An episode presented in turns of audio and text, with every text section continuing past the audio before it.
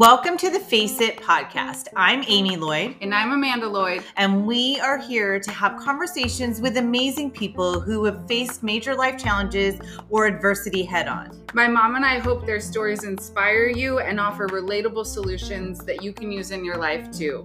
So, so join us and let's face it together.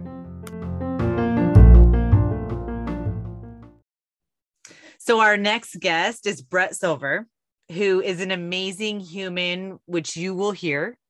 He is full of stories and has overcome every obstacle imaginable that we did not have time to cover in this episode. No, I just listened to it, um, re-listened to it myself. I couldn't, I couldn't stop laughing the whole time. Um, but it was just, this was the first time I was meeting Brett. My mom has known him for years, and it was so cool to hear his story from his perspective and it's so engaging the whole entire time i just it, it, i love it and i'm excited for you guys to listen to it yes so brett and i have been friends. Well we worked together since i think 07 in publishing and and then have been friends ever since and moved on to different companies. And brett is really amanda and i intended to kick off this new series about different dynamics with families whether whatever you've chosen whether you've chosen not to have a family you've chosen to have a family in whichever way and what that means to you still including the element of overcoming major challenges and adversity. So Brett really kicks that off with his story and starting out um, talking about his early days but it's a really um, we're we're excited to launch that part and we don't really get into what Brett's doing today, but I think it's very clear that he's successful in his own right, is such a good husband and father and provider and a fighter and a survivor and a thriver. So I, yeah, like yeah, Amanda, I'm really that, excited. I know. And it absolutely comes through everything my mom just said. And I think what she said at the beginning, just, I mean, our whole podcast is about people that have faced challenges or adversity. And even prior to Brett having his own family and family dynamics, he shares with us what he went through prior. And there were many challenges and he faced a lot of adversity. And I think that's what's cool about the guests we'll have on this month or throughout this series is that they have additional challenges um, to their family dynamics that they've chosen. Mm-hmm. And all with a motivating, inspiring story, right? And that's our goal is to talk about deep things, hard things, but with levity and I think that's what what we do well with Brett here. Well, Brett, I completely agree. Mm-hmm. Yeah, we hope you guys enjoy just as much as we did doing the podcast and even re-listening. Brett Silver joins us today, my friend and former co worker from New York, the perfect New Yorker, full of energy and stories to last a lifetime. Brett has had quite the life and we were so excited to talk to him today, really to help kick off the series that we're wanting to do, Amanda and I, about different ways of creating family or not, different dynamics we choose, we find, or that find us. So, Brett, thank you so much for making the time to sit with us today from your beautiful patio in Hermosa Beach, California. Um, I just love you so much and can listen to your stories all day long. So thank you for joining us. Thank, Thank you, Amy. You. Thank you, Amanda. Of course, for our listeners, I'm meeting Brett for the first time, but my mom's known him for a while. I'm mm-hmm. so excited. Cool. Yeah. So, Brett, because we, again, like I said, you have so many amazing stories and are so engaging. I was hoping we could start off with um, if you could share a little bit about where you grew up. Okay. Uh, yeah. So um, I'm a New Yorker and I grew up, I would say, in the the boogie down 1970s of New York City, um, when New York was insane and it was dangerous and it was rough and Son of Sam was running around and the Bronx was burning and it was just an insane period of time. So uh, I grew up in Astoria, Queens, but I often was in New York City because working or something like that. Um, and what were your family dynamics like? So did you have both of your parents? Did you have any siblings? Yes and no. So okay. Um, my um, so my mom, um, when I was five years old, uh, my dad split, and there was me and my brother and my mom. And when he split, I was five, my brother was seven, and he was a bit of a handful. And he just was like, he was off his rocker, my brother. He was out of his mind. I think today he'd be like ADD, ADD or ADHD or mm-hmm. something, but back then. And so when my dad walked out, my mom basically told me at five years old, like really what happened, which was not appropriate. And she basically told me that my father left because he found a letter that she was having an affair with a pilot. And at five years old, she's because she thinks she's like woke, mm. the version of 1970s woke. And and uh, so she tells me that. And then she proceeds to tell me she has absolutely no money, we're poor, we're gonna get evicted, and all this other craziness. So I have no father, my brother's insane, my mother's putting all this on me. And this is kind of like, and I'm kind of, I kind of live in kind of a sketchy, a little bit sketchy neighborhood. You know, you have to really have street smarts and yeah. and uh, sort of pick up and a lot of different ethnicities in the neighborhood. Like growing up, all my friends were either black or Puerto Rican or Italian or you know that was really like the the neighborhood that I grew up mm-hmm. in. So in I'm Astoria, and did and did you realize that at the time that you know you were in a diverse neighborhood, or you that was just normal for you? Okay, let me answer that with this. Okay. Okay. okay. Until I left Astoria on my first flight, and that might have been Puerto Rico, uh, Puerto Rico, that might have been uh, Wyoming, but I just assumed the whole world looked like Astoria. Like I had no idea, and I saw the you know, the, the Grand Tetons. And I'm like, holy, can I curse? Yep. Talk how you want. Is yeah. this family time? Is this yep. family time? Yep. It's supposed like, to be clean, but I think we can, you know, bleep yeah. it wherever we need. We want you to okay. okay. I was like, holy fuck, holy, yeah. you know, and I realized the whole world doesn't look like New York City. So I didn't know at the time that I was in a rough neighborhood. Mm. I just knew, I just knew the life I was living, there was something really wrong about it. you bones. felt that, Brett. So, at, at what, like, even at five or what, what, how old were you when you took that first trip when you realized, okay, the world's not like Astoria? Well, that's too far forward. Maybe, okay, you know, like, I think the immediate, like, realizing shit is not right in my house yeah. is, I guess, let me think. There's so much of it. I'm trying to, you know, five I, years old when my mom's telling me, you know, the responsibilities on me to take care of the family. Right. yes. I mean, I get, but you don't know that there's anything different about that at five. You're probably like, oh, okay. And it's just, probably tough growing up in a neighborhood like that because the people you're surrounding yourself with are probably going through their own struggles as well. So you're like, well, they're going through it too. So it's somewhat normal. Hmm. I no, I would say because on my block, like the mm-hmm. kids on my block, this one's mother and father. She was a stay-at-home mother he was a you know a sergeant on the police force this one mother and father stay at home mother he's a captain on the in the fire department mm-hmm. oh. and so and i grew up in like a catholic neighborhood and we're jewish and right there you know not that we're religious but right there it's kind of like um you're other mm, so you, you don't real right away you know you just don't belong mm.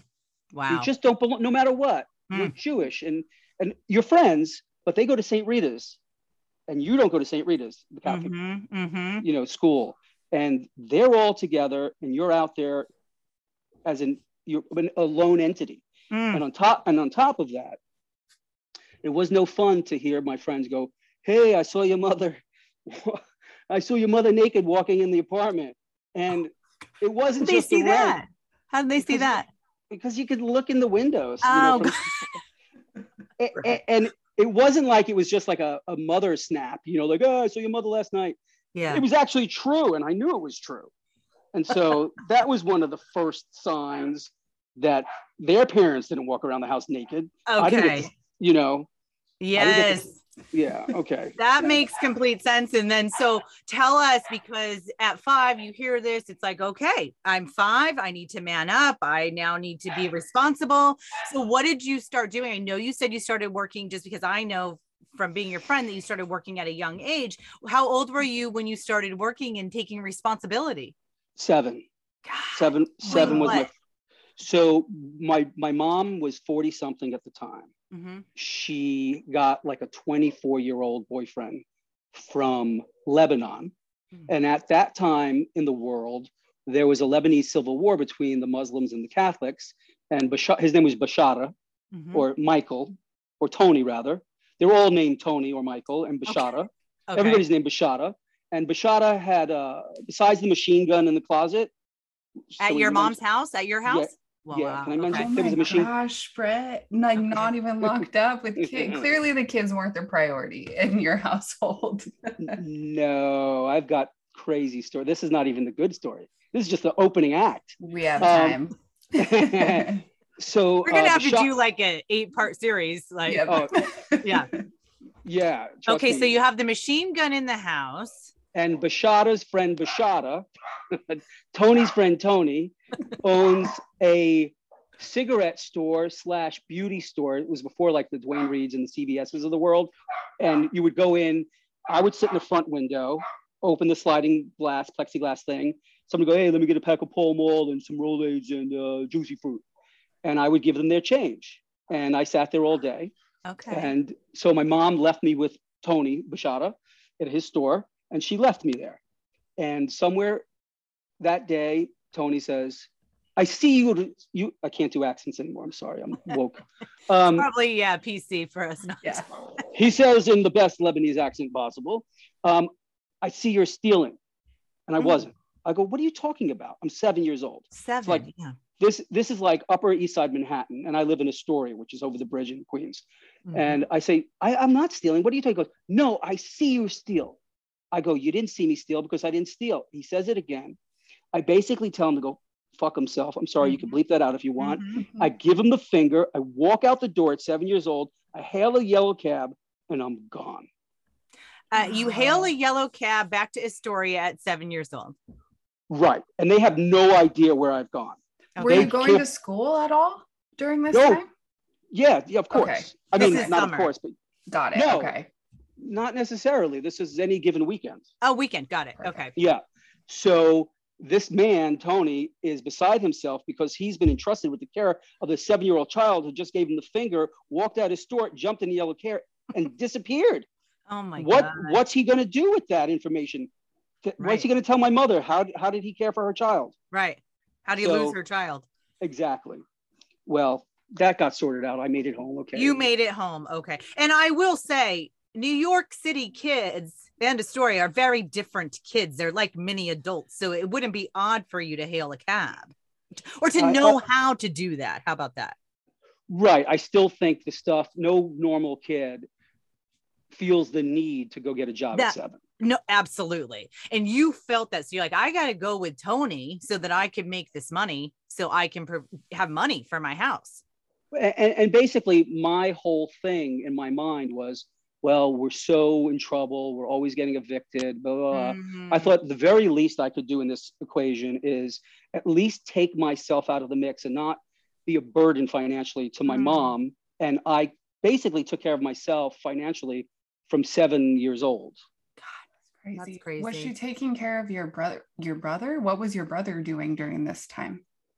um, at this time at seven and nine oh so stephen would make the rounds and he'd go from my uh, grandmother vicky to my aunt um, esther to cousins pithu and dorothy and he'd make the rounds every friday and everybody would give him 20 bucks. Hmm. Oh, and i was so aghast at this. How could he be such a how could he do that? You know and i worked and i thought what he was doing was just not something that i wanted to do. And, and he was nine. He was at that time if i'm seven he's nine Okay, gotcha. Okay. at that at that point You had that mentality, Brett, where it was just, I mean, at that age where it's like, no, I got to take care of myself. It's, yeah, it's sad in a way, but it's so admirable that you did it. It is, and I'm wondering where did that come from, Brett? Like, how did you know that? Like, no, I I'm gonna go earn money.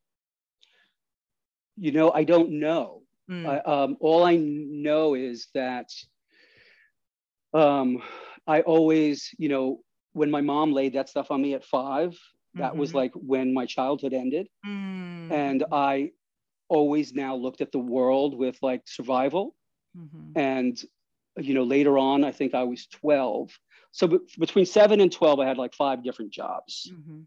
i worked um, uh, in um, at um, canal jean company Mhm. i worked at the flea markets for my cousin kenny where we sold uh, these hollow fill vests and we would make thousands and thousands of dollars a day um, i worked in the pet store i had a paper route and when i was 12 i got a job working in a delicatessen working in the kitchen as a dishwasher at 12 years old with my friend Steve Levitaz, and his father owned Phil's Kosher Deli. And I thought, and then sorry, I don't mean to. No, this is Dra- good. No, yeah. So, so the cooks, there were two cooks who you know who I was supposed to be assisting as a dishwasher, um, Jimmy and Warren. And Jimmy was a Vietnam vet and an alcoholic, and Mm. Jimmy would go on three week binges and disappear. And Warren was also an alcoholic. He was a uh, disbarred attorney because he choked the judge. Oh my so God. okay. and and Warren and Warren would go out on binges for two weeks too. So that would leave me as the only one in the kitchen. At So 12. At 12, I was running the kitchen. And I don't mean I was cooking, but it was throwing on a hamburger, throwing on a steak, dropping fries, matzo ball soup, uh, Hungarian goulash, throwing the noodles, you know, like short short order cook. So that was 12 years old. Wow. And I, quiet, quiet. No, no labor laws at that time, apparently. Oh, I'm sure there, I'm sure there were. And it's crazy that you're 12 knowing this drama of these adults, but you then have to help them and back them up when that's not even something you should know about or have to deal with. I mean, why am I working? Like, why am I not Mhm. trying to get? Why is my mother say, not say to me, Brett, you don't go to work. You focus, get straight A's. I'll take care of. Right. You don't need to take on this responsibility. But she basically encouraged me and told me how proud she was, and so, you know, that encouraged me to go even further. Mm, Yeah, you got, got praise. accolades. Mhm. Yeah. you know and i was like you're so good i talk about you all the time blah blah blah blah, blah.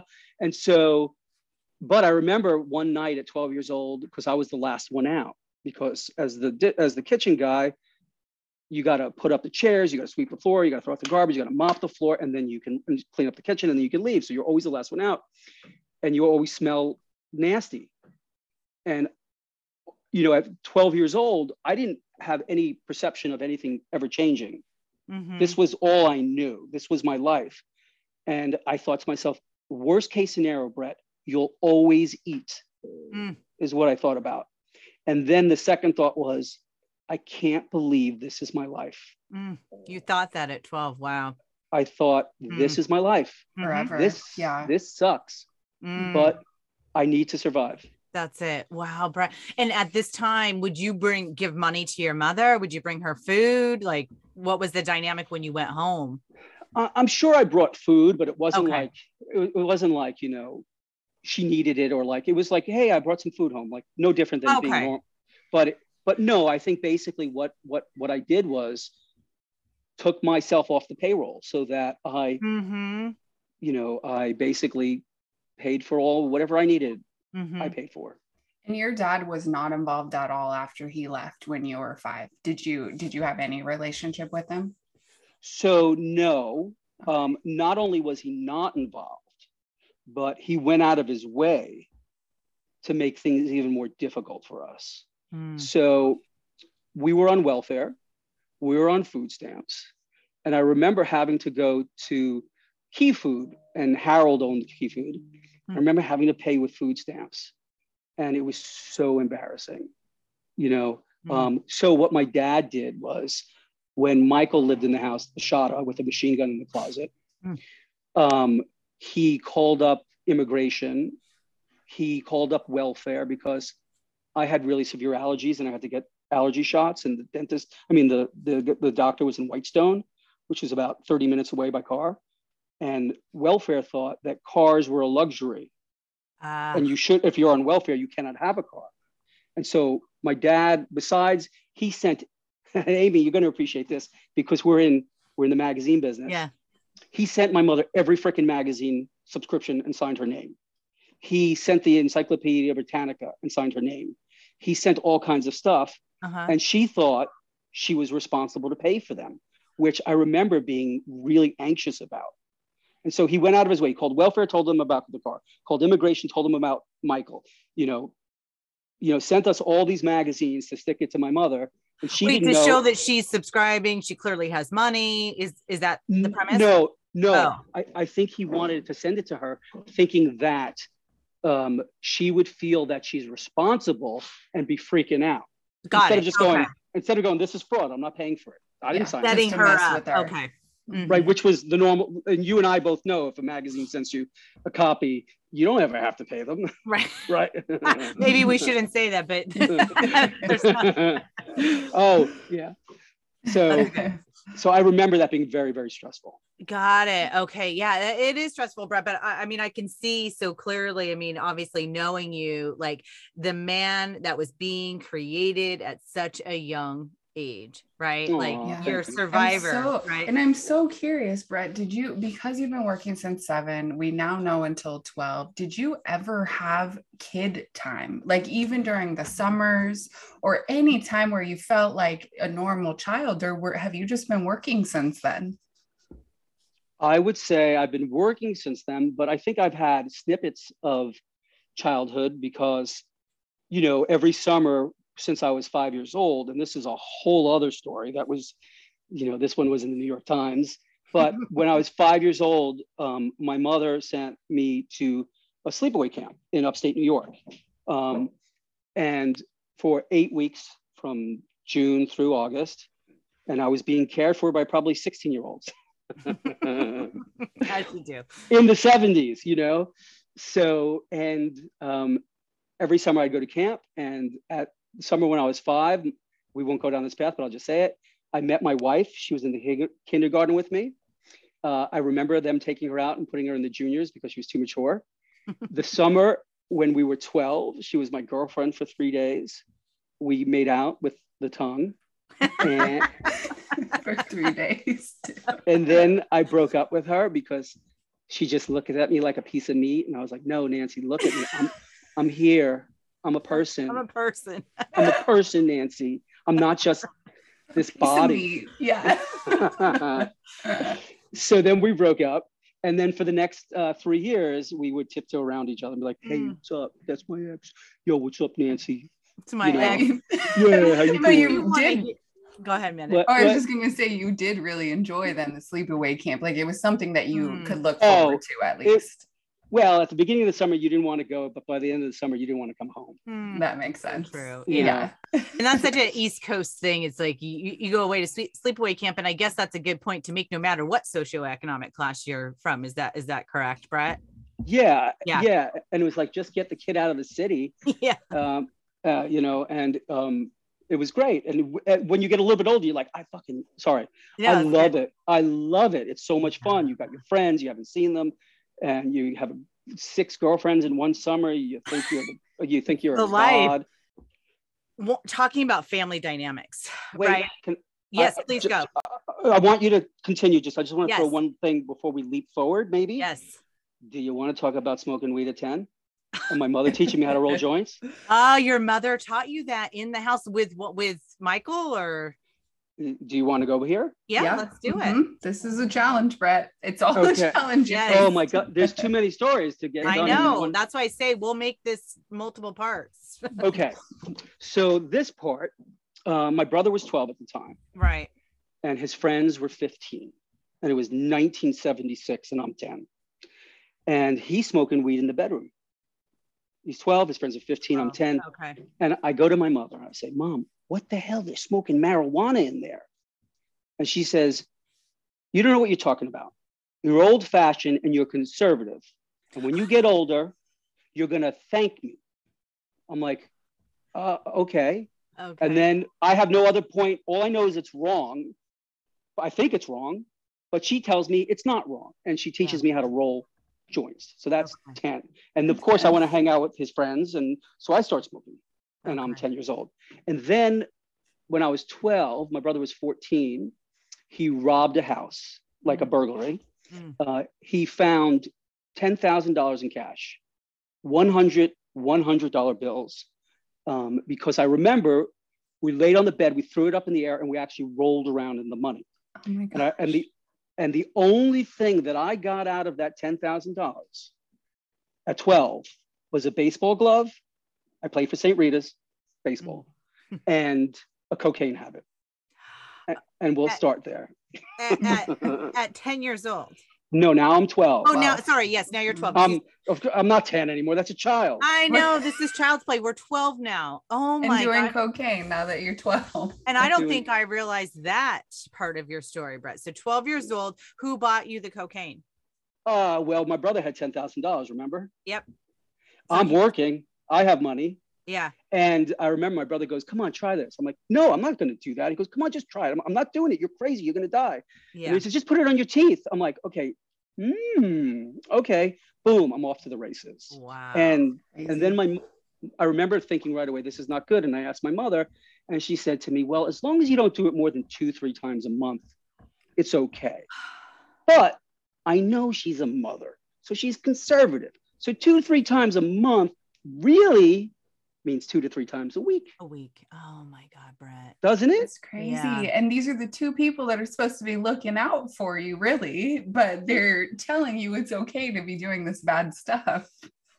I can't fault my brother because he was young too. But Yeah. it's really it's really my mom that was Mhm. just, you know, encouraging it and That makes sense. No giving us money, Yeah. giving us money. And um, you're getting it from people off the street anywhere? No. Is it readily available Well, at this um, point? everything's readily available always. Whatever you want, you can get. I- I don't care where you are. You can get it Mhm. now.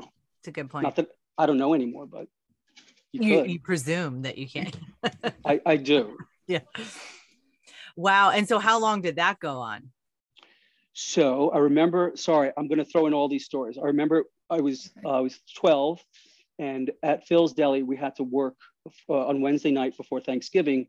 It was my first time we'd go in at midnight, Mhm. and we had to work from midnight until like two, three the next afternoon on Thanksgiving. And throughout the night we would be mashed potatoes, packing up turkeys, cooking turkeys. Mrs. You know Smith's order, uh, Mrs.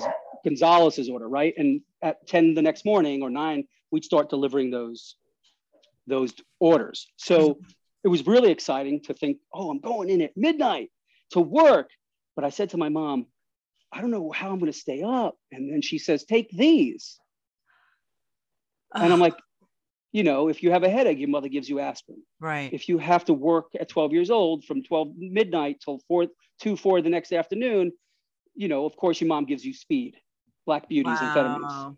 Mm. You don't know, you don't know any better. no, you probably think it's good for you. Yeah. It's not helpful. If my mom gave me that at, at 12, She would've did, taken it. Amanda. She did. She did, Amanda. she did. but you would you're right, Amanda. You think, okay, my mom Yep. told me to. So I would trust yeah. you 100%. Yeah. Exactly. Mhm. Exactly. There's That's no other point of reference. Right. So from there progressed, and you know, I won't go down all the gory details, but between 10 and 25, towards the end, it was just like I like to say, I was in Vietnam. Yeah. It felt like I woke up in Vietnam every day. Wow. And at 25, I just decided to get clean. Mm, and I got clean. And now when I wake up in the morning with a headache, because I have a headache, got it's it. not it's not because it's just been- a headache. it's a headache. It's not like I've been out, I've been out for three days, Yeah. you know, doing insanity. and uh, uh, because we're talking about all this brett and you have beat every odd and again we can go in so many different directions and would like to but how Reel me in. Reel me in. i want to know like who was it was there one person that um, helped inspire you or pulled you up or showed you the right path there I, I, I think I, I'm I'm I'm going to say three things here. Mhm. I, I think one is I think I was probably born with this mind that was, you know, a little bit on the I don't want to say conservative, it's not, but was able to know right from wrong, Mhm. even though it didn't exist in my it did not exist in my house. Um, and the, the, the reason I can sort of point to this is because at 10, when I say to my mom, they shouldn't be doing this in the house. Mhm. At that point, she says, You don't know what you're talking about. I'm letting them smoke in the house. But my first reaction was to call it out. But when I was a baby, um, my mother, I just found this out, gave me to my babysitter, Pam, Mhm. and her family, Connie and Rocky. And I didn't know this, but they raised me until Mm. I was five or and then my mom would disappear for six months. Not even a week. I thought it was a weekend or a night. I just found out she'd be gone six months, MIA, Mhm. like not even reachable. That's crazy. So so Connie was a good woman and I loved her. Ah, And a blessing. Connie Connie raised me. okay. Until you so- were five. Until you were five. Pretty she much. was all yeah, but I didn't really know that. But Connie's a good woman, and I I probably got some stuff from her. And then also my cousin Kenny, who I told you about, Mhm. who uh, who I worked with on the weekends at Canal Jean Company and at the flea markets. He lived on our couch for like six, seven, eight years. And I watched Kenny get up and turn one dollar into two. Mm. And Kenny Kenny is Jewish. He's a little bit more ethnically Jewish or religiously a little Mhm. bit, but he had values. And I Mhm. feel like from Connie and Kenny, I must have gotten a sense of where the lines were supposed to be. That makes a lot of sense, Brett. And um, also, again, I agree with you. And it's very clear that you had very innate instincts and principles that you were born with. And Right. obviously, there's something to that. But I, it, it- and that makes sense with Connie and Kenny. You could see positive role models. That's you had this sense of right and wrong, and they affirmed that for you. It sounds like. And Yeah. they remained in your life, even uh, obviously your cousin, but after five, Connie was still there. So you still Yes. communicate. Okay. Very cool. And- and I took care of Connie. Like, you know, I, you know, when I was in my 20s, I would just leave money for Connie and I'd hide it and then call her and tell her, hey, Connie, there's money, blah, blah. And, you know, she would get it. That's so, so- nice. I took care of her. Is Connie older than your mother or younger? She was older than my mom. She was older much- than your mother. Yeah. So she's passed. Yes. Yes. Okay. Okay. Uh, well, light to Connie. So Yes. I have, That's yeah, that's incredible. Um, I have a quick question because just because Sure. we're talking about family dynamics, and I know you said from 12 to 25, you were in this crazy life and then 10, decided to get 10, it was And 10, seven even seven, Seven. started working at seven five. I Five. know. I know that you uh, mentioned your your current wife now, Nancy, but I know that there was another um, love in between, and I'm curious if you can kind of talk about that. I forget if it was when you were in college or not. but if you can talk about that, and then we'll go from there. Mm-hmm. Oh, God. Okay. Like, where do I start? All right. How do I even set this up? My God. All right. So, you know, my mom's a freak, right? Well, So, We get that now. she's Yes. woke. She's woke. Yes. no, she ain't woke. She's No. a freak. She's just Yeah. a crazy freak. And so uh, I must have been 15. I'm going to start at the beginning. I'm going to tell you the same story I told Brandon. Okay, okay. So at 15, my mother had to have spinal surgery, and that was, you know, you know, today if you have spinal surgery today, it's still, you know, the outcome is not guaranteed. You can Mhm. imagine, you know, before they had laparoscop- laparoscopic surgery, you know, it was a spinal surgery was a big deal. So somebody said to, for her to meet this woman named Blanche Meyerson, who was a healer. And my mom was like, well, what can she do? She can't really hurt me. Why hmm. not go see her? Because she went. And Blanche wasn't this kind of woman that was like, I believe. It wasn't like a religious thing. Right. If you if if you ask Blanche, what she would say is that these doctors were working through her from quote unquote the other side, and she had no control of the energy. But what would happen is, and there were photographs of like this crazy lights coming out of her fingertips. Now, that could have been doctored, and everything I tell you, I'm going to give you that you know you're you're easily influenced when you're that age. But um, I do believe that a lot of this stuff was true, although I will tell you, it's quite possible it wasn't. So let me, and I'll, Mhm. you'll you'll see where this goes.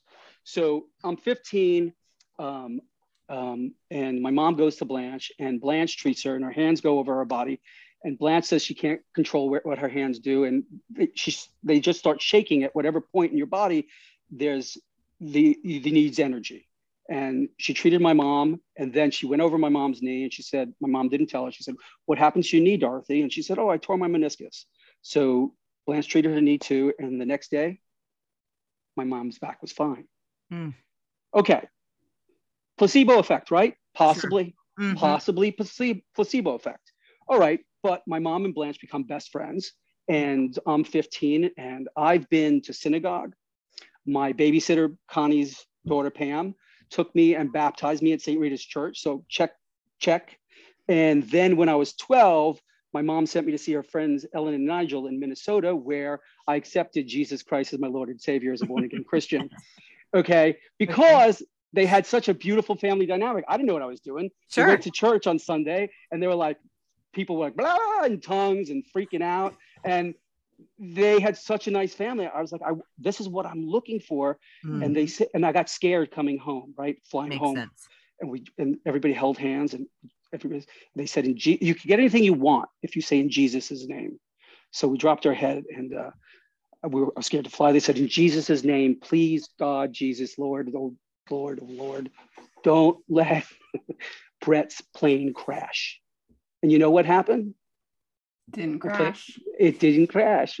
Okay, so the very next week, I'm at the track with my cousin Kenny, who's a degenerate gambler. I'm 12 years old. He's Jewish. I have an ankh in my ear. He thinks it's a cross. He wants me to get it out. He's losing all day. It's the ninth race. The horses are coming around the turn in the ninth race. He's got this thing bet every, and then under my breath, I'm saying, in Jesus' name, in Jesus' name, in Jesus' name. And his fucking horses won. Okay. So it didn't work. It did So- work. It did work. Oh, it did work. His horses won. So, so I would say at- I've, I've been exposed to born again Christianity, check, you know, and to me, Judaism and Yeah. Catholic, right? And to me, they're all just like made up nonsense and they don't feel authentic. But when I sat with Blanche and she talked about reincarnation and um, karma and keep coming back until you get perfected and move up, of all the horse shit that I've heard, Mm-hmm. this was made again, it could be also another line of shit, but it made the most sense. To me. Got it. Mm-hmm. Um, and so I'm with Blanche, and she becomes my aunt, Mm-hmm. and you know I love her. So that's the setup. Okay. So one day, so remember, um, Blanche supposedly I've seen a lot of crazy shit at Blanche's house. Like I've seen people walk in and walk out, quote unquote cured. And so, so let me substantiate this with a quick story, and then I promise you, if I'm talking too much, just tell me to edit. You're but fine. Yeah. Okay. So um, I was uh, I was 19, and um, my brother was in Pennsylvania, and he was on his bicycle, and he uh, got struck by a truck, and he was in the hospital. He was on life support. He was in a Mm. coma. They weren't sure whether it was going to be a coma, brain damage, brain death. They weren't sure what was going to be happening. I race out to Pennsylvania, meet my mom there, and I think it was like the first night. Bland, and remember, Bl- they're not going to know until three days Mm-hmm. because they're not going to know if the brain swelled up. Because the brain, essentially, if it swells up, it has no place to expand, and you die. right. Mm-hmm. And they'll know in three days. Blanche calls the first night, and she says to my mother, Dorothy, I want to tell you because I want you to hear this from somebody who loves you, and Stephen's gone. Mm. Now, you tell me, is that just a crazy lazy lady guessing? Maybe Maybe. Right. she wasn't there. She was in New York Mhm. City, Mm-hmm. or or was there something there there? Let's leave that. I don't know at this point. Maybe crazy lady. Okay, so just keep that.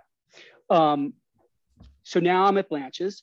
I'm 21, and I see this really hot girl come in, and I'm like, Mhm. damn, she's smoking hot. And I go to the bathroom, and I say, please, in Jesus' name. I don't think I said that, but I did say, I just said, please, God, please let me just have that one out there, and I'll never ask you for anything else. Then I come out of the bathroom, and I'm really cool. I'm like, hey, hey, nice to meet you. My name's Brett. You know, blah blah blah. Yeah. And she was like 29, um, and I just thought she was beautiful. And she was like a hippie, a hippie with a white t-shirt and jeans, but hippie sophisticate is what I would say it Mhm. was, which is like my style. So that was the day, right? So the very next day, the very next day, I'm sitting across the street from my acting school, the neighborhood playhouse. It's on 54th Street between First and Second. I'm having lunch. It's the next day, and I look down the block and I see this beautiful girl walking down the block. She's getting closer. I'm like, damn, check her out. And then she gets closer. I'm like, hey, Sally. And she's like, yeah. I go, Brett, Brett, I met you at Blanche's last night. She's like, oh, Brett, what do you do? I go, go to the neighborhood playhouse. Blah, blah, blah. She goes, oh, you want to come to a play with me? So that's the beginning of the Mm. beginning. I'm like, of course I do. She took me to the Irish Theater uh, on 51st Street. I remember it. And she took me Mm. out to Bank Street for dinner. I couldn't believe it. I'm like, she's so grown up.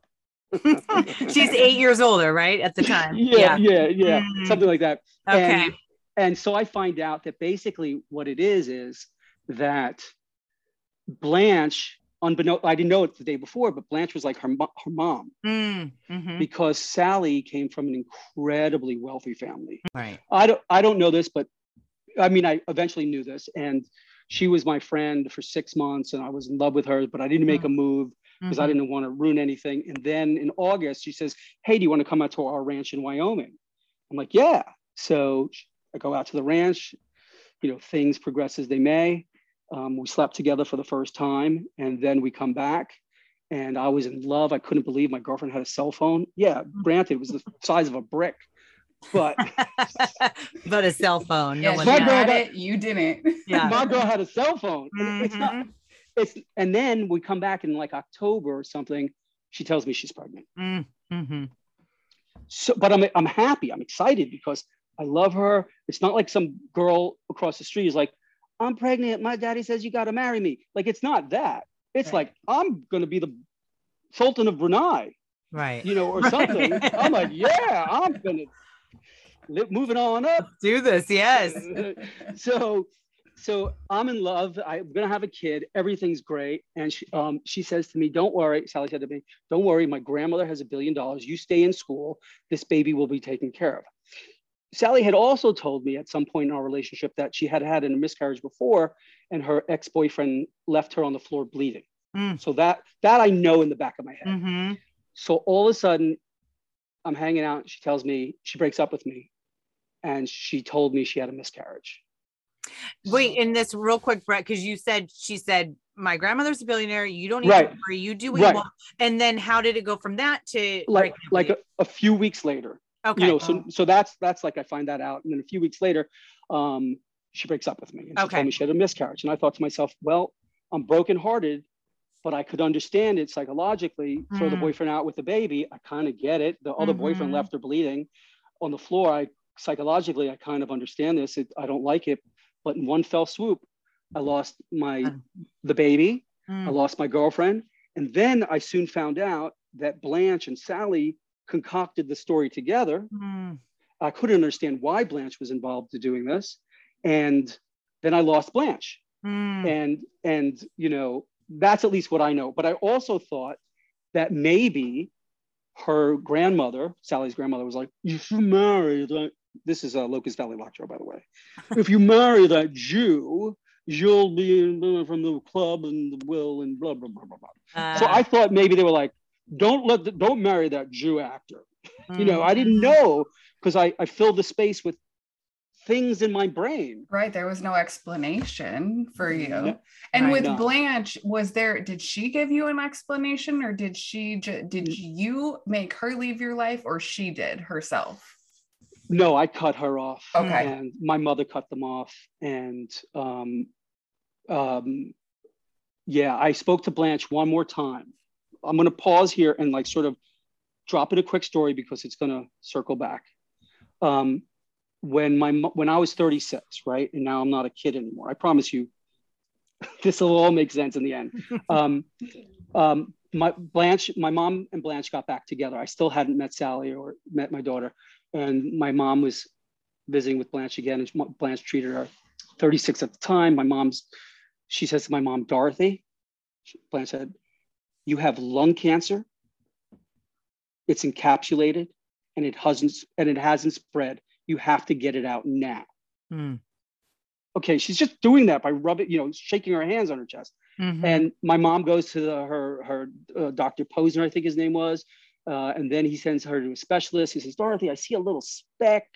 I'll, I'll try to get some cells from it. They take some cells. A couple weeks later, he says, Dorothy, I've got good news and bad news. He says, the bad news is you've got cancer. The good news, it's encapsulated and it hasn't spread. You have to get it out now. Now, I wasn't a kid at this point. right.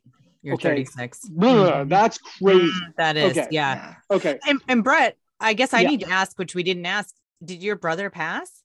Oh yeah, sorry, I forgot. Yeah. Oh yeah, I forgot- So she was correct about that as well. Okay. it- okay. So now she's correct about your mother.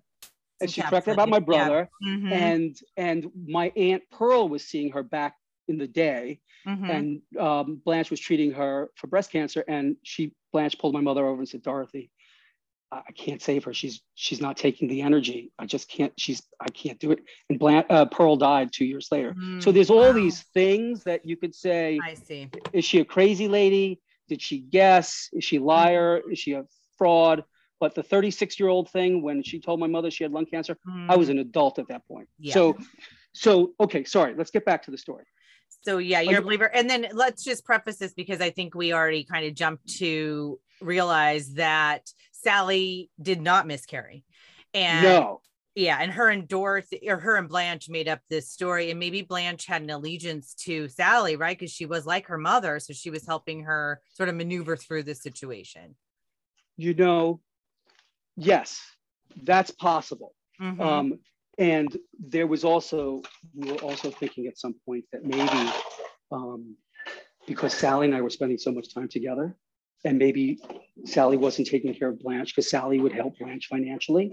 Mhm. So maybe that wasn't happening and Blanche needed to cut me off. I don't know. I because see. again, I'm filling the empty space with what's in my brain. Mhm, mhm. You know, whether it's her grandmother getting rid of the, you know, the Jewish guy or, but a friend of mine was in with them.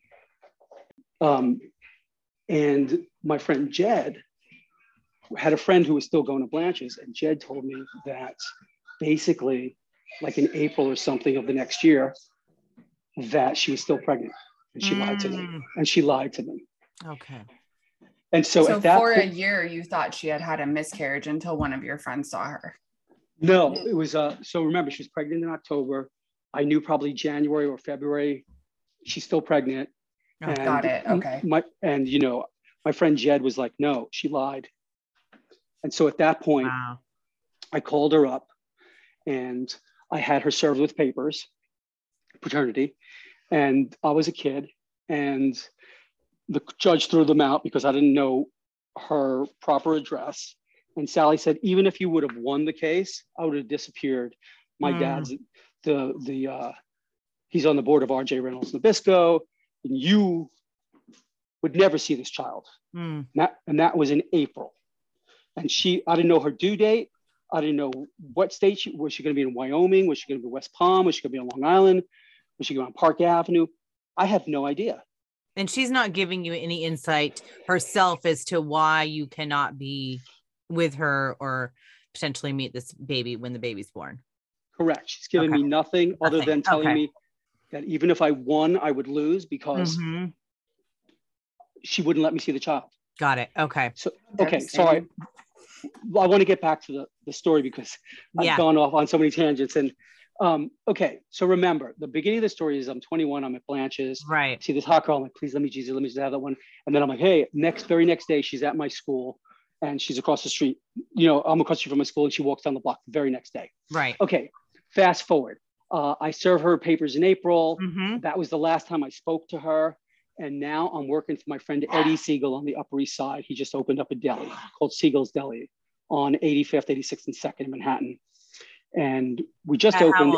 At, at, at what point is this? So, so this is in September Okay. of that same year. Got it. You were I spoke- 21 still. um, 22, I think, okay. Okay. or maybe something like that. And um, uh, the last time I spoke to Sally was in April when she was a few months pregnant. And, and now this is just a few months later, it's September. We get a call from Mount Sinai Hospital. Hey, uh, they want to do a reoccurring every two weeks uh, delivery there. So instead of sending one of the, the delivery guys, I decide to go and deliver it myself for the first time and say, Hey, I'm Brett, I'm the manager. I want to thank you very much. Da, da, da, da, da. If you need Mhm. anything, please feel free to call me. I'm here to help, you know. And then I would proceed to send the delivery guys after that. Well, Blanche got drunk that night and she told my mother, called my mom, and said that Sally had given birth at Mount Sinai Hospital at the exact same time as delivering the food. Mm, Okay, so remember, please God, please God, the very and the very next day, she's across the street from my Right. school. Um, I don't know her due date. I don't know what country she's in. I don't know what state she's in. I drop the food off and she delivers my child While you're the there. same hours. That, okay. Mhm. Okay. So now, now we're going to fast forward. Um, I'm 35, 36. I'm working Mm-hmm. at Elle, Elle Girl magazine. It was like 2001 or 2002. And we get this, we get, you know, back in the day, you could find anybody for 9.99, 9.99. So it was July and I typed in Sally's name. I printed it out and I put it on my bulletin board. And I was looking at it since July. And at that time, my, my therapist, um, my therapist was, was dying. She was young. She was 53, Sheila. And um, Blanche had just died. And this is now, now we're, this is in November. This is Mhm. now the Saturday after Thanksgiving. Mhm. Okay. 12 years later.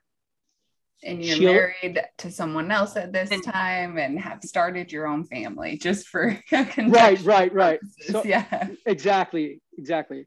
So uh, Nancy's five months pregnant. with Nancy twins, from camp to point out. who's my who's my current first wife. Yes. Um, Your only wife. right. and we're at our upstate house. We had a house upstate, and um, it was Saturday. Um, and I said to Nan, Nan, when I go back to work on Monday, Blanche just died three weeks earlier on like November 5th, something like that. Sheila, my therapist, was dying. I'm 36. I'm a man. I'm not a 12, you know, not 12, sorry. Mhm. I'm not a Not 23 old, 21. Yeah. 22, whatever. Mhm. Uh, I got, I, you know, I'm calling that number. And Nancy says, okay, I got your back Mhm. of course. So the very next day, we wake up Sunday morning, and Nancy says, "Hey, do you want to go to Twiggy's?" Twiggy's is this like greasy spoon on the side of a hill in the middle of nowhere, in, with a dirt parking lot on some random mountain. I say, "Sure, let's go into Twiggy's. Let's go to Twiggy's." So we go to Twiggy's. We sit down at a two top, and remember the day before on Saturday, I said, "I'm going to call that number." Right. right there at the very next table on the next two top that I can touch, I'm looking at Sally. She's Mm. sitting diagonally from me, two feet away. Insane. And I can't believe it.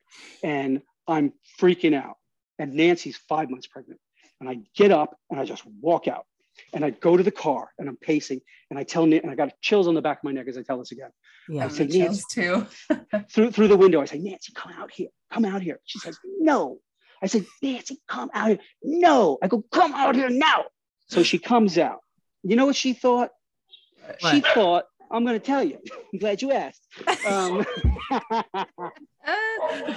she thought that either I refused to eat there because I'm a fi- finicky individual. I uh-huh. refused to eat at this greasy spoon, or I shit in my pants. I'm like, Nancy, Nancy, why would you think I sh- have I ever shit in my pants before? She's like, no, but I go, why would you? Well, maybe that's the only reason I would leave. Not up so fast. I'm like, Nancy, I didn't fucking shit in my pants. I go, that's Sally. She's like, start the car. Let's get the fuck out of here. Oh my God. So you did not go back in. No, I said, Nancy, I said, I'm, I, I, I got to do this. I've waited my whole life for this moment. Mhm. I have to do this. So I wait outside. Nancy goes inside. And finally she walks out and I got a hoodie on. I remember I had this hoodie on. And she says, I go, she couldn't see. Sally, she didn't have her glasses. I go, Mhm. Sally? She goes, Yeah. Go, hey, it's Brett. And without saying anything, she just goes, Hey, you want to come to, back to the house and meet Galen? God. Like as if though, as if though You saw her yesterday or something. nothing Wow. it happened. hadn't been 12 years since you've seen her. That's so And- strange. Wow, And I- Brett. And I was like, "Y- Yeah, hold on. My wife's inside. Let me grab her. I'm Mhm. coming and following you. Mhm. So I run inside. I'm like, Nancy, my brother. She's like, I'm not going. I'm not going. I'm not going. I'm like, okay, baby, look, you could stay here. Mhm. I gotta go. I'll come back. I'm coming. I'm coming. So she Oh, she gets in the car and we follow Sally back. yeah. Nancy is starving. She's Oh, five months pregnant with twins. Yeah. And she has terrible allergies. And Sally has like three cats. So so we wind up following Sally back to her house. Now, pause here for one second, because this is the last piece of this story that when I tell you, it's just like there has to be something else here, right? Mhm, mhm. Okay, again, I, I hit all the notes.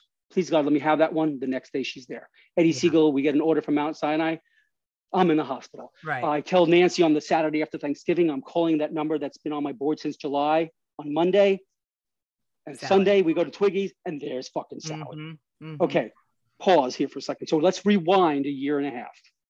So it was the August a year and a half before this happened. And Nancy was like an art, like she went to art school, right? She's like, she went to Parsons, you know, Mhm. fishnets and like leather and like spiky. And, you know, even though Ugh. she's corporate, at the end of the day, she's a crazy, freaky artist, right? Somewhere in her core. And I see her, it's the year and a half August, I see her talking to this dude who like, you know, he like makes uh, furniture in his barn from like discarded tree stumps. And I'm like, and so I have this full, I'm not a jealous guy, but I have this insane jealous rage. Mm. And I imagine, so I walk over. I'm like, hey, Nancy, what's up? And she's like, oh, nothing. Go, go, go, go get yourself something to eat. I'm like, she's trying to brush me off. and I have this whole full blown rageful fantasy, not fantasy, I- that's Yeah. the wrong thing. Whatever, Story. rageful story yeah. that Nancy says to me, "Hey, Brett, I got to go down the mountain to get some butter and cheese." Um, I go, "Okay, I'll see you when you get back." Three hours later, she comes back. I'm like, "Yo, baby, where's the butter and cheese?" She goes, "Um, uh, I, I, forgot it." I go, "You didn't forget it. You're fucking that hippie." You blah blah blah blah blah blah. So I told her this, Okay. and she said, "Are you crazy?" Why would you? I go, I don't know why I thought that. She goes, and why him? He's like, he couldn't put two words together. I go, I don't know. We told our friends who lived upstate, and they were like, oh my God, that's Richard. He's a he's a he's a remnant from the 70s, blah, blah, blah, blah, blah. And that was that. Remnant. Okay. A year and a half later, we're in the diner. I sit down, there's Sally, and guess who she's with? With wood stump That guy. guy. Yeah. And he was fucking her. He was fuck basically Sally, he yeah. was fucking my girl. Just the wrong, just the other one. Yeah, Wrong the other girl. Okay, so what are the odds of that? I mean, so many, yeah, Yeah. synchronicities. okay, I'm gonna stop talking and I want you guys to talk now. Well, she takes you you have to keep talking because she takes you're following her to meet your daughter to meet and- Galen, yeah. who is your daughter at 12. So you walk into the house. Does Galen know who you are? Okay, okay. So so Galen, as it turns, so the reason Sally says that she wasn't like, oh my God, Brett, is Right. because according to Sally, Blanche had come to her in a dream after Blanche was Passed. passed, Mhm, and she said, "You're going to meet Brett." Mhm. And so that's what Sally says. Again, I, I don't know. It's not in my brain. Ah, so she's expecting you in a way. Yep. And Yep, that's why okay. she suppose according to her, Galen just wr- had written me a letter that she was about Mm. to put in the mail. Mm. And um, we get there, we wait downstairs. Sally goes up with Galen's breakfast, and Sally has, I guess, a, a, a- like a Cheshire cat. Is that how you say it? A Yeah. smile on her face. And Yeah, Galen's like, so. Mom, why are you smiling like that? She goes, That must be a really good breakfast. She says, What's up? She goes, Your dad's downstairs. And she goes, Wick. So when I broke when she broke up with me, she married Mhm. a guy even younger than me. Oh, okay. wow Okay. And thank God for Wick because he gave that s- family Galen Some st- stability. a male stability, a male figure, blah blah blah. Mhm, And so Galen Galen was like, Wick? She goes, No, mm, your your father. So Galen's bugging out. She's freaking out, unbeknownst to me. She's 12. And she comes down eventually. She looks just like me. mm, She has my sense of humor. mm, She she and we immediately hit it off. mm. And we immediately we immediately know that we know each other. Wow. We just know it. That's and- so cool. I know this story, and that makes me really emotional. That's and so what cool. year was that brett I want to say it had to be. Uh, I don't know. Well, he's 36 at this point, so okay yeah, Yeah. I want to. It's like 2002, I think. At the Yeah. time. Wow. Yeah, because she was 12. Mm-hmm. So it's was 2002. Mm-hmm. Okay. And yeah, yeah, yeah, yeah, yeah. wow.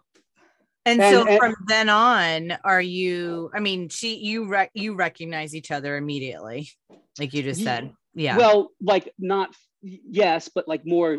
I want to say spiritually, emotionally. right. That's what I mean. Like a soul. Yeah. Can, you know, this is We're the same. We That's have it. the same. We Yeah. laugh at the same stuff. She's got a good sense of humor. Mhm. She's she gets it. She has the same Mhm. political point of view. It's Mm. just everything's everything. And then you could go, is it, you know, what do they say? Um, whether you're born with it or uh, learned or what's the expression? Do you know what I'm talking about? Yeah, I know what you're Uh, saying. environmental nature or- versus nurture is what you're talking about. Yes. Right. Like, how is it that she's just like me and I haven't had anything to do with her, Right. but Mhm. she is. Mhm. And so I take her ice skating the very next weekend and I'm terrified that Sally's going to disappear. Mm. and you know she's going to cut this off but she Mhm. doesn't and our house upstate was literally three minutes away from their house by car That's which is practically like the apartment next door in new york city Mhm, mhm. you and know what I she mean? So- lived there the whole time? yes for ve- uh, not the entire time but most of it and they knew sally knew i was there i didn't know Mhm. sally Gosh But- darn it. I know. Yeah. So she is- didn't cut it off. Clearly. no Sally. not Okay. after 12 but i Yes. was ter- i was terrified that she would Of Mhm. course. And I never mentioned anything to Galen. I never said to Sally, Do you know what you Mm. did to me? Da, da, da, da. How dare you? Because all I wanted was my daughter. Mm. Mhm. And and none of that other stuff mattered. It was inconsequential. I could care less. I mean, I didn't, I wouldn't say I could care less, but I had to let it go because it didn't serve me or Galen or anybody in any manner whatsoever. Mhm. So I never, I never to this day, I've never brought it up Yeah, with with Sally. That makes sense. And how did Nancy feel about it? Um, I'm sure it was a lot for her to take in. I know that she knew that you had a daughter and you wanted to find her, but she's pregnant at this time with twins, and then you have an extra now. Well, she always thought that someday when Galen was like 18 or 21, she did, she didn't expect it so soon. Right. And and one day I was on the phone talking to Sally because uh, you know I had to, and Nancy said, "You're a married man. Get off the phone." so I would say there was a little bit of um, of course. yes. you know, That's normal. Yeah. but Wait, and then Amanda just said, Did you know that Sally had had a baby girl? Did you know? yes. Okay, so you did know that she you had a daughter at some point. Okay, got it. because because when I told my mom, Nancy and I were getting engaged, and I told my mom we went out to celebrate for our engagement dinner with me, my mom, uh, and and and Nancy, and at that dinner where I'm telling my mom that this is my future wife, hmm she just happens to have had pictures of my daughter that she slaps on the table. What? Wow. That she had never Yup. shared with you? She never shared. I didn't know. Blanche had given her pictures. Mm. and she just happened to drop them on the night of my engagement. You know Wow. the night we go off a date. So so that was really inappropriate and very Mhm. psychologically timed. Mhm. um um yeah. Keep going. so are you still to this day you're you and Galen are still in each other's lives? oh completely. She Yeah. before you know she went to college in new york. She went to pratt. Um she lived in brooklyn. Uh we i took her to the caribbean i mean whatever Yeah. i saw her all the time okay. And the three months before she left for LA, because she came out here first, um, she moved to California because she's a gra- uh, she's an artist and she wanted to work in the studios. Um, and she lived with me for like the last two three months while in New York. So we're very close. I just Mhm. helped her finance. I didn't help her finance. I helped her figure out how mortgages worked, and I helped her figure that whole world out. And, Oh. and she's in my life all the time. I s- That's you so know, cool. And how does Like- your family feel about it? How did she integrate with? Uh, we know now that you have three sons, and obviously Nancy, we've talked about. So does she spend time with all of you? Um, from time to time, yeah, like you know, um, she'll come down for the day. My kids love her. Hmm. Um, they think she's funny. She loves my kids. Um, she, Nancy loves her, and you know, it's all good. That's so it's all cool. it's all I good. that. Does she call Mhm. you Brett or Dad? Both. She does. Dad. Oh, She says she calls me dad. she calls me does. dad. Aw, Yeah. That's so I love cool. it. Brett. Yeah. And I feel like again we could talk about so much. I know, I know, And I I'm love sorry. your relationship with Nancy and that you met her at camp and that's your wife. And Brett is just such an amazing man and husband and father. And it's just again he, amazing stories. Um, so we hope that you will come back, but we wanted to ask you a couple questions. Of course, of Yeah. course. um, is that we ask every guest of ours, thinking of you as a 15 year old who's lived a big life by now. Because even at 15. That's by what I'm saying. 15, at 15, At what would you, as the man you are today, what is the number one thing you would want your 15 year old self, your 15 year old Brett to know? if they said, What do I do? Mhm. I'd, ha- I'd, I'd have to say that, you know, it was a quote from one of my favorite movies um, when, um, when um, the guy told Tony Montana, Tony, don't get high in your own supply. No, I'm joking. I'm, jo- I'm joking. Um, although it's That's what you would tell your 15 year old. Brett. don't get high in your own supply. No, that's totally a joke. Um, um, I would say hang in there. Mm. It's it's gonna be great. Oh, Just hang on. that. It's that's gonna so get great. cool. Mm, It's gonna get great. mm, I love that so much, Brett. That's really cool. Yeah. Um, and then last thing for everybody and not just for youngers. And what is the one thing you would say to inspire hope and motivation um and pe- to make people hopeful like by overcoming so many challenges in your life what could you impart to others to help them stay motivated I think you know. You give it what you can. You give it your best. You're gonna find obstacles in your way, and you know. You're not gonna overcome all of them, but you're gonna you're gonna persevere, and you're going to make it through if you want to. Just keep fighting, keep fighting for what you want, and this world is magical. You know, you think about something and it and it happens. Um, if you fight and you fight the good fight, and you your dreams will be realized. It just happens that way.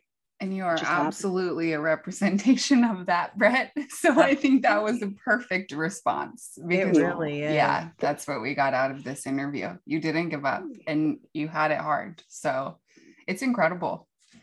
All right. Yeah. Thank you. Thank you guys.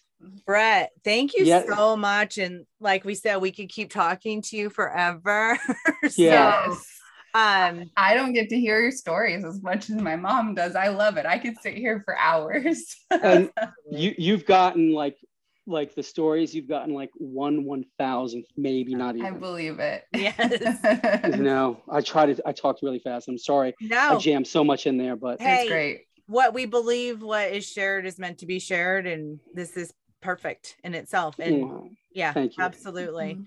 Thank, Thank you, so guys. much, Brett. Thank you so much. Thank you. It was nice to finally meet you. Amanda. Amanda.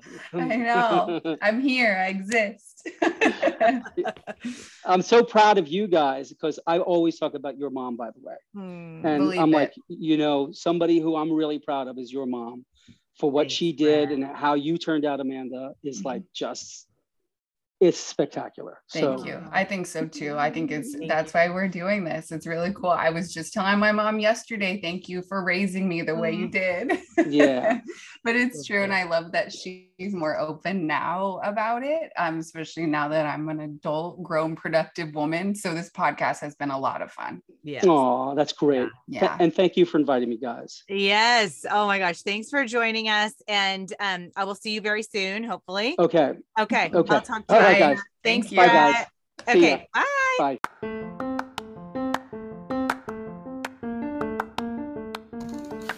Thank you so much for joining us and for listening to this episode. Please share it with your friends and family. And don't forget to follow. We're looking forward to the next episode. We'll talk to you soon.